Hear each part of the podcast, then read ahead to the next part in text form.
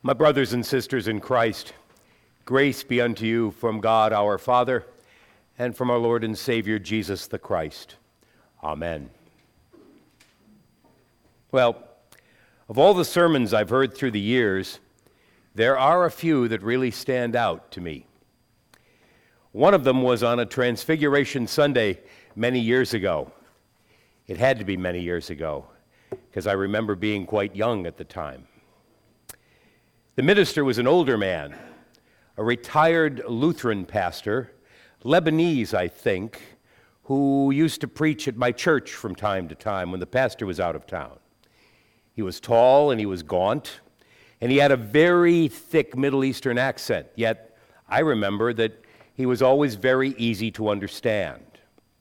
There he stood, in my mind's eye anyway, towering over the congregation, repeating over and over the final three words of what the voice from the cloud said on Transfiguration Mountain This is my beloved Son, in whom I am well pleased. Listen to him. Listen to Jesus, he said. Listen to him. We'll come back to that theme in a moment, but first, there are a few of the highlights of the Transfiguration that I think we need to look at. Now, if God is in the details, and I think that's so, then there are a few points that really should stand out to us in today's gospel. Our reading begins with the words, after six days. Usually, we're so eager to get to the meat of the story that we zoom right past and we forget to simply ask, six days after what? Well, if we back up one chapter in the book of Matthew, we'll see that Jesus and his disciples are at Caesarea Philippi. Probably not someplace you're going to vacation this year. Who do you say that I am? asked Jesus. It was Peter who responded, You are the Christ, the Son of the living God, he affirmed. And Jesus answered, Blessed are you, Simon Bar Jonah, for flesh and blood has not revealed this to you, but my Father who is in heaven. And I tell you, you are Peter, and on this rock I will build my church. After that, Jesus began explaining to the disciples that he must go to Jerusalem, he must suffer and be killed and on the third day be raised from the dead. Matthew writes, And Peter took him aside and began to rebuke Jesus, saying, Far be it from you, Lord, this shall never happen to you. But Jesus turned and said to Peter, Get behind me, Satan. You are a hindrance to me, for you are not setting your mind on the things of God, but on the things of man in nine short verses of the Bible, when he sought to turn Jesus from the path leading to the cross, Jesus went, I'm sorry, Peter went from being called the rock on which my church will be built to being called Satan. Just like that. Well, knowing this, we can now see the transfiguration in the light of Peter's insight and Peter's failure, as well as the unflinching promise of Jesus. In short, glory and the cross really do mix. Suffering and promises of judgment are intertwined. The cross and the glory of God are not at odds. So, six days later, here are Peter, James, and John together on a high mountain, witnessing the face of Jesus, glowing like the sun, and his clothing shining as white as light. To sum up the moment quickly, Jesus is transfigured, he is changed. And we get a glimpse of the transfigured bodies that you and I are promised when Christ returns and we are all resurrected from the dead. You may ask why Jesus chose Peter, James, and John to be on that mountain that day. Well, they were certainly typically considered to be that inner circle around Jesus, and with Andrew, the first to be called by Jesus to follow him. Yet, even after this mountaintop experience of seeing Jesus transfigured, of seeing Moses and Elijah and hearing the voice of God, but I'm getting a little ahead of myself, even after all that, James and John would still stoop to quibbling about who would sit next to Jesus when he came to his, his throne in paradise. And Peter, you remember, Peter would still deny even knowing Jesus in the garden the night before his crucifixion.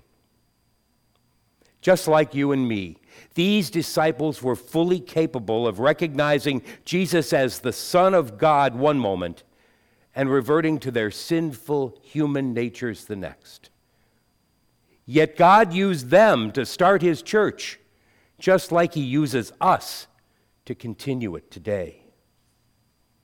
On that mountain, the disciples looked again and they saw Moses and Elijah talking to Jesus. Moses representing the Torah and Elijah, the prophets, both of which pointed to the coming of the Messiah. The Gospel of Luke says that Moses and Elijah and Jesus were speaking of Jesus' forthcoming journey to Jerusalem which Jesus had announced, you remember, six days earlier, and which would lead to Jesus' suffering and death, and then to his resurrection. Well, if Jesus needed a boost, confirmation of his divinity before the dark days ahead in Jerusalem, his glorification by the voice from the cloud, and his conversation with Moses and Elijah sure would have been the ticket. But there would be more. A bright cloud overshadowed them, and a voice from the cloud said, This is my beloved Son, in whom I am well pleased. Listen to him.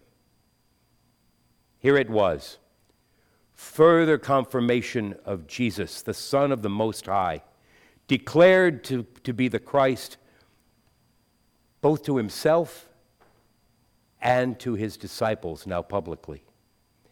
This would be an important event because they would need it to sustain them in the dark days ahead as they watched the Messiah arrested, tried, tortured, and crucified. When Peter, James, and John heard the voice from the cloud, they did something that you and I would probably do. They fell to the ground in terror. And when they lifted their eyes, only Jesus remained. And yet, between their falling to the ground and their rising to look up again, there is one more detail that bears, I think, a closer look. The gospel says, Jesus came and touched them, saying, Rise and have no fear. Brothers and sisters, when life grinds you down and that load is just too much for you to bear, Picture yourself on that mountain with Jesus. Feel the touch of his hand and hear his voice say, Rise, rise and have no fear. And remember later when he said, Lo, I am with you always, even unto the ends of the earth. Remember how he promises never to leave us and never to forsake us. Well, hearing and thinking about those words of Jesus, for me, that always takes me back to that Lebanese pastor so long ago. This is my beloved son, said the voice from the cloud. Listen to him. Listen to him, that pastor kept repeating. Listen to the words of Jesus. Listen to him. Listen to the Messiah who says, I have come that you might have life and you might have it more abundantly. I am the good shepherd who gives his life for the sheep. My sheep hear my voice, and I know them, and they follow me. I give them eternal life, and they shall never perish, neither shall anyone pluck them out of my hand. Listen to the Son of God who calls us to be the light of the world, to love our enemies, and to pray for those who persecute us, and to do for others that which we would have them do for us. Listen to the Master who commanded us to love the Lord our God with all our heart and with all our soul and with all our mind. This is the first and great commandment, he said, and the second is like it you shall love your neighbor as yourself. I could go on and on and on, and you wouldn't stop me. Because you love those words of Jesus too, those precious, precious words. And even if you rarely darken the door of a church, even if you don't consider yourself a believer, you still recognize these words as words to live by, guiding the way we should love and care for one another. And if you do claim to be a believer and you do proclaim yourself a Christian, well, then you know the words of Jesus as the words of your salvation. I am the way, the truth, and the life, he said. I and the Father are one. We pray, we worship, we read our Bibles to hear from God. Yet many times we find ourselves doing all the talking when we pray and doing all the thinking when we read leaving little, if any, space for God to get a word in edgewise. I know that sometimes I'm so centered on my own needs when I pray or when I worship or when I read the Bible that sometimes it seems I can forget God is there at all. Well, this Lenten season, instead of giving up chocolate and pastries, or maybe in addition to that, I would challenge you to take a few moments, daily, weekly, whenever you can. Pick a quiet place, close your eyes, relax, and ask God to speak to you. Hear the words of Jesus, and above all, listen to him. Let us pray. Lord God, on the Transfiguration Mountain, you made Jesus to glow. You affirmed him as the fulfillment of Scripture and prophecy. You labeled him as the Son in whom you were well pleased, and you bid us listen to him.